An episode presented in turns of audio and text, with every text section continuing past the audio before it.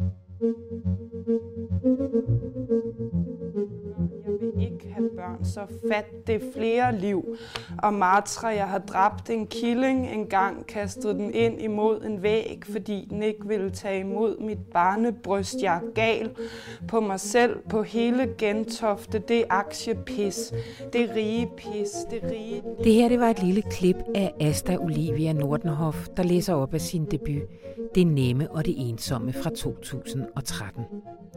Her i der tematiserer hun noget, der kommer til at blive en af de mest markante tendenser i dansk litteratur i 10'erne, nemlig livet med psykisk sygdom. I 2016 så gør den danske forfatter det endnu mere eksplicit, da hun læser sin egen sygejournal og deler den med blandt andet informationslæsere. Det bliver med Tue Andersen Næksøs ord starten på en strømning, der på et niveau handler om psykisk sygdom, men samtidig om alt det, konkurrencestaten ikke kan rumme. Det uproduktive, det lidelsesfyldte, den fælles lykke. Velkommen til 20 før 20, en podcast om dansk litteratur, fortalt igennem de begivenheder, der tegnede den. Mit navn er Anna von Sperling. Og hej, Tue Andersen Eksø. Hej. 2016. Ja. Hvad er det, der sker der?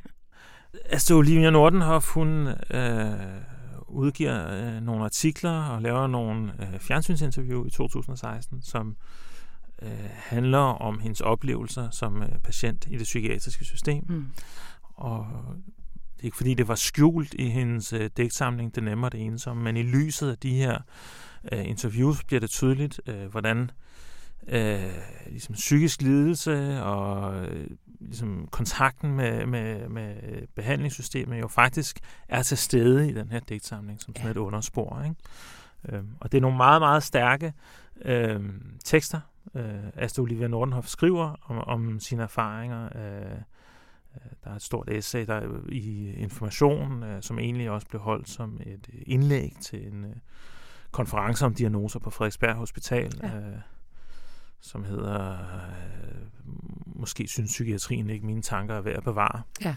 Og bag det er der så også et øh, interview, øh, et tv-interview, som Astrid Olivia Nordenhoff laver til TV2 Løje, som kommer i forsommeren øh, 2016, som også er et utroligt stærkt øh, mm.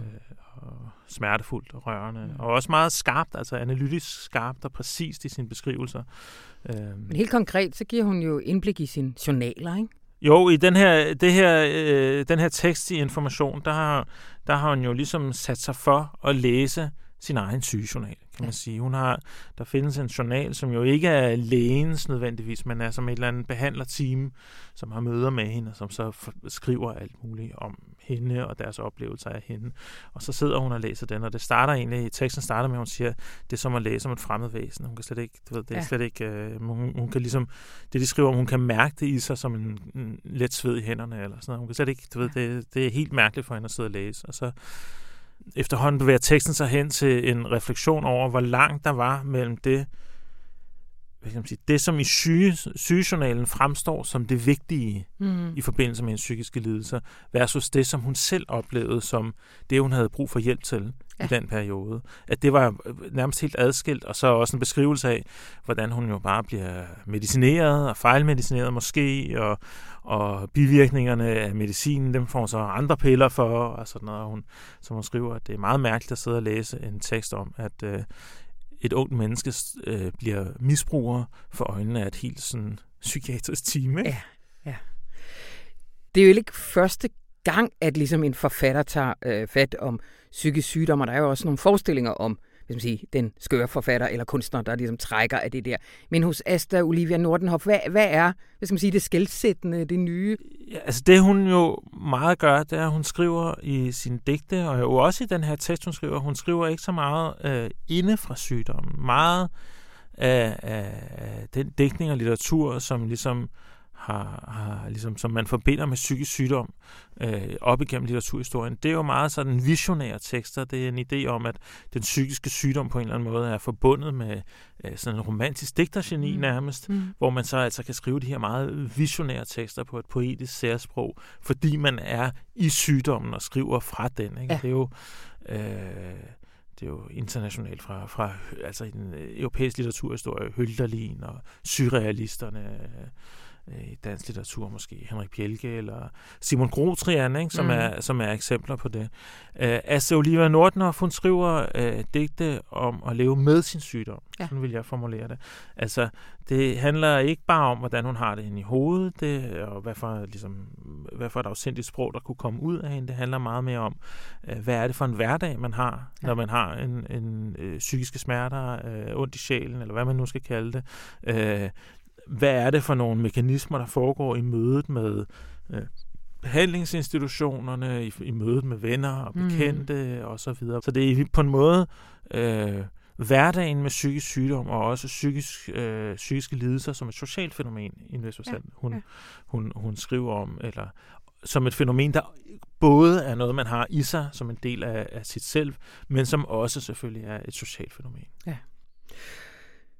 Du skriver i indledningen, at det her måske er en af de klareste litterære tendenser i tierne. Ja.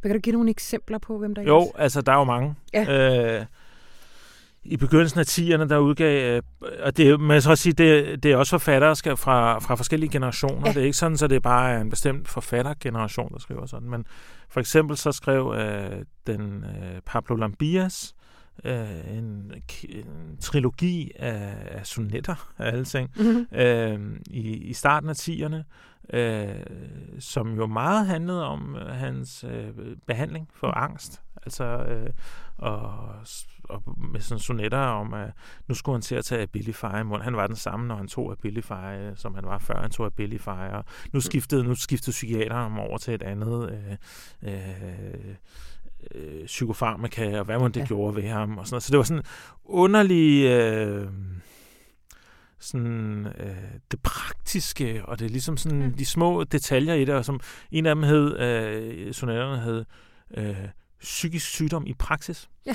Ikke? Øh, og, og, blev, og var sådan sonet om, hvordan det føltes at, at være deprimeret, vel egentlig. Men, mm. men sådan ideen om, at det er det, man skal beskrive, det er... Øh, den praksis, det er at have en ja. psykisk sygdom.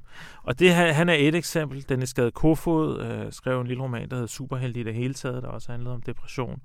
Øh, Karen Fastrup udgav i øh, mm. 2018 Hummerhjerte, øh, som handlede om hendes øh, i en vis forstand sammenbrud og tilbagevenden fra, fra behandling. Den, den siger du adskiller sig lidt fra de andre, fordi ja. de er sådan en kom igennem ud på den ja, anden side altså, historie. Karen Lidt Fast... ligesom Peter Øvig vil også svare, som ja, vi har haft de ja. der Øh, Karen Fastrups øh, roman, der står roman på forsiden, men det er meget tydeligt, at det er, altså hovedpersonen hedder også Karen, og ja. øh, så det er jo hendes egen historie, og det kan hun heller ikke lagt skjul på i interviews og sådan noget, så det er autofiktion, eller, men jo grundlæggende bare øh, selvbiografi, kunne ja. man nærmest kalde det.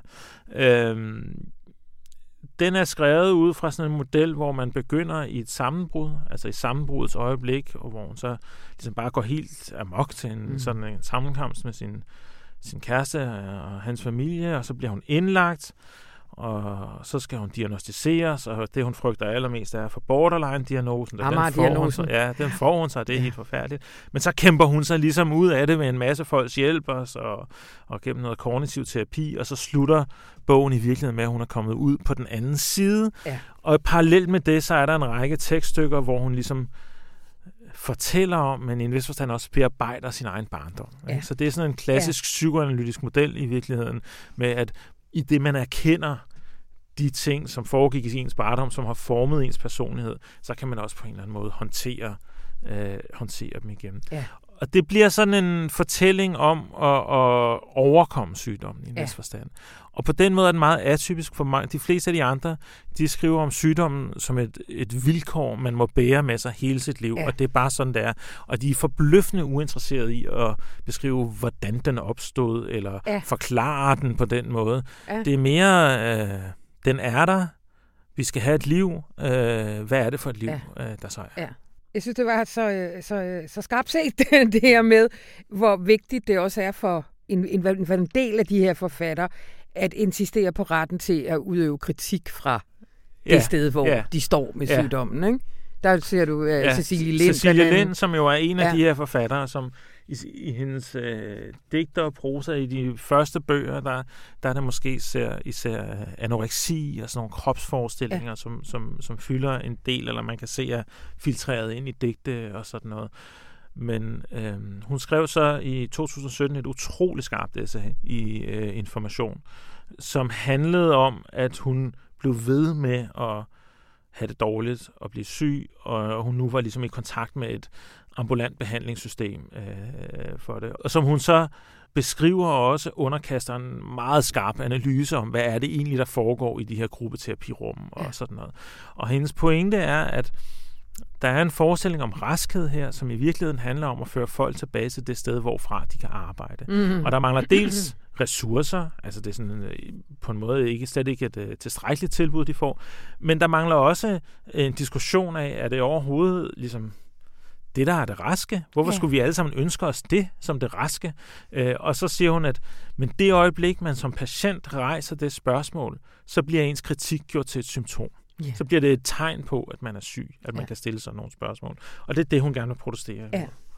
Der skriver du også i, øh, i underrubrikken her, at, at tendensen er ikke bare, at de skriver om deres psykisk sygdom, det der her for nylig er blevet kaldt diagnoselitteratur ja. i en nedsættende vending, ja. men det også er på en eller anden måde en kritik af konkurrencestaten. Er det, er det uproduktivt? Ja, altså nærmest øh, samtidig med, at den her tekst blev skrevet færdig øh, i omkring 1. december, der øh, 2019, der øh, kom øh, digteren og, og, og forlæggeren Asger Snak med sådan et Facebook-opslag, hvor han ligesom harcelerede over fænomenet diagnoselitteratur. Mm, og han ville ikke nævne navne, og det var lidt uklart, om han egentlig rettede det imod bøgerne eller imod mediernes ja modtagelse og forlagenes kapitalisering af de her bøger. Og diagnoslitteratur for ham var en litteratur, der på en måde solgte sig selv på at handle om psykisk sygdom, og hvor man ligesom kunne, på en måde gøre det til sådan en lille brystmærke, man mm. kunne tage på, så man kunne sælge mere, og så man kunne få en masse opmærksomhed. Og noget, som forlagene gerne ville trykke, fordi de vidste, der var salg i det, fordi ja. der var salg i følelser og tragedier og sådan noget. Og den kom der en masse polemik ud af, det, det Facebook-opslag, fordi der var en række forfattere, der følte sig temmelig såret. Mm-hmm. Øhm, og også øh, nogle kritikere, inklusive mig selv, som var sådan, hvad er det egentlig, øh, det her handler om? Øhm, og så valgte jeg at snakke så og, og slette opslaget, men så får det trygt information ugen ja. efter. Og med en forklaring på, hvad det var, han mente og sådan noget. Og det øh, har så affødt et par reaktioner. Der kom jo en replik fra, fra to overlæger i psykiatri, øh, mm. Birgit Bundesen og, og Bent Rosenbaum, som sagde, nej, det her det er faktisk antidiagnoselitteratur. Ja. Det synes jeg var utrolig skarpt set. Altså det her med, at det er det er en litteratur, som i virkeligheden protesterer imod ideen om, at vi kan løses ved, at der bliver sat en markat på os. Ikke? Ja. Vores liv og vores erfaringsrum er meget større og meget mere nuanceret end, end det. Mm. Og ingen af de her forfattere, det skal man jo også sige, der er jo ingen af dem, som siger, at vi er ikke syge. Nej. Øh, bøgerne handler også om den lidelse, og hvor svært det er at klare sig igennem ja. en hverdag og sådan noget. Så det er ikke fordi, de Så det er ikke sådan en klassisk antipsykiatri fra 70'erne? Det er det overhovedet ikke. Det Nej. er det overhovedet Nej. ikke. Nej, det er, der er helt klart en anerkendelse af, at det er mennesker, der de har brug for hjælp, ja. og der er nogle problemer og sådan noget det er en kritik af den her idé om, at vi kan bare, som, som Asta Olivia Nordenhoff siger, man kan finde en markat, og så kan man ligesom vide, hvad for en del af selvet skal skæres bort, og ligesom smides ud. Ikke? Mm. Og så har vi gjort folk raske. Uh, så, så det er en protest imod det, den, den idé om, hvad det vil sige at, at, at blive gjort rask. Uh, så vi startede jo med det her uh, digt af Asta Olivia uh, Nordenhoff.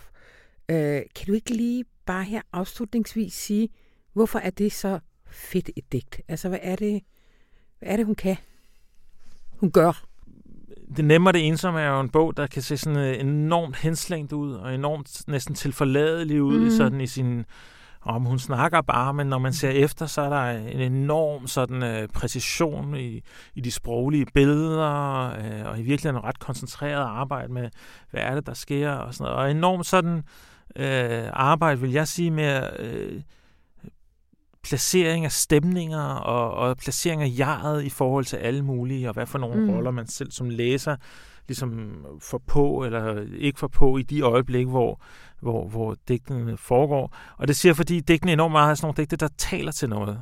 Ja. Der taler til læseren, taler til skikkelser rundt omkring ja. det her jeg og sådan noget, som man, som man så nærmest skyggeagtigt kan flygte ind og ud af. Øh, Og det her digt, det slutter så med en passage, hvor øh, jeget, som kalder sig selv i digtene, tit kalder sig Olli, som man må tænke, det er Astrid Olivia Nordenhoff, mm. ikke? Øh, siger, jeg er simpelthen så træt af Gentofte og rigdommen mm. og alt det her. Det er fandme sådan et nære et sted. Ikke? Og så mm. kommer den her fantastiske selvkarakteristik med, jeg, jeg har med mine barnebryster, som er blevet kæmpestore. Mm. Jeg har mm. taget 20 kilo på 10 kilo på, på grund af, af pillerne, ikke? Mm. som man må tro er psykofarmaka mm. af en eller anden mm. slags. Ikke?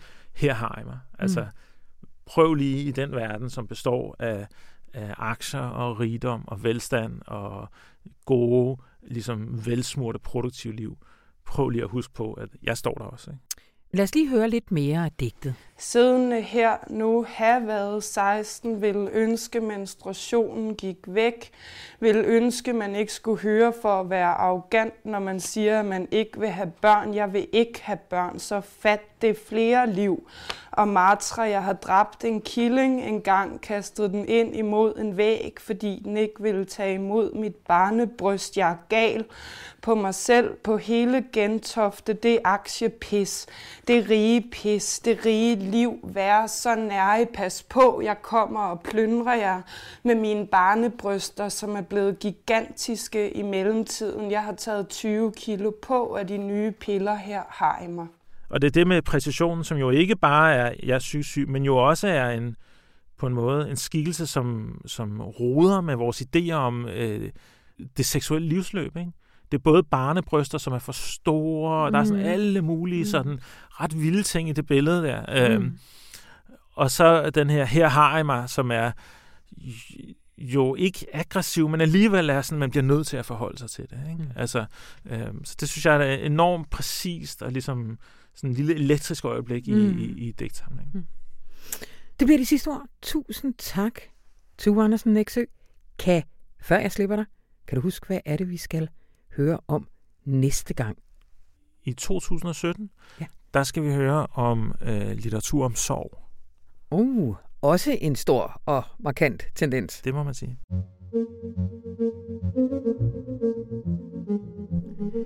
Det var 20 før 20 for denne gang. Lyt endelig med næste gang.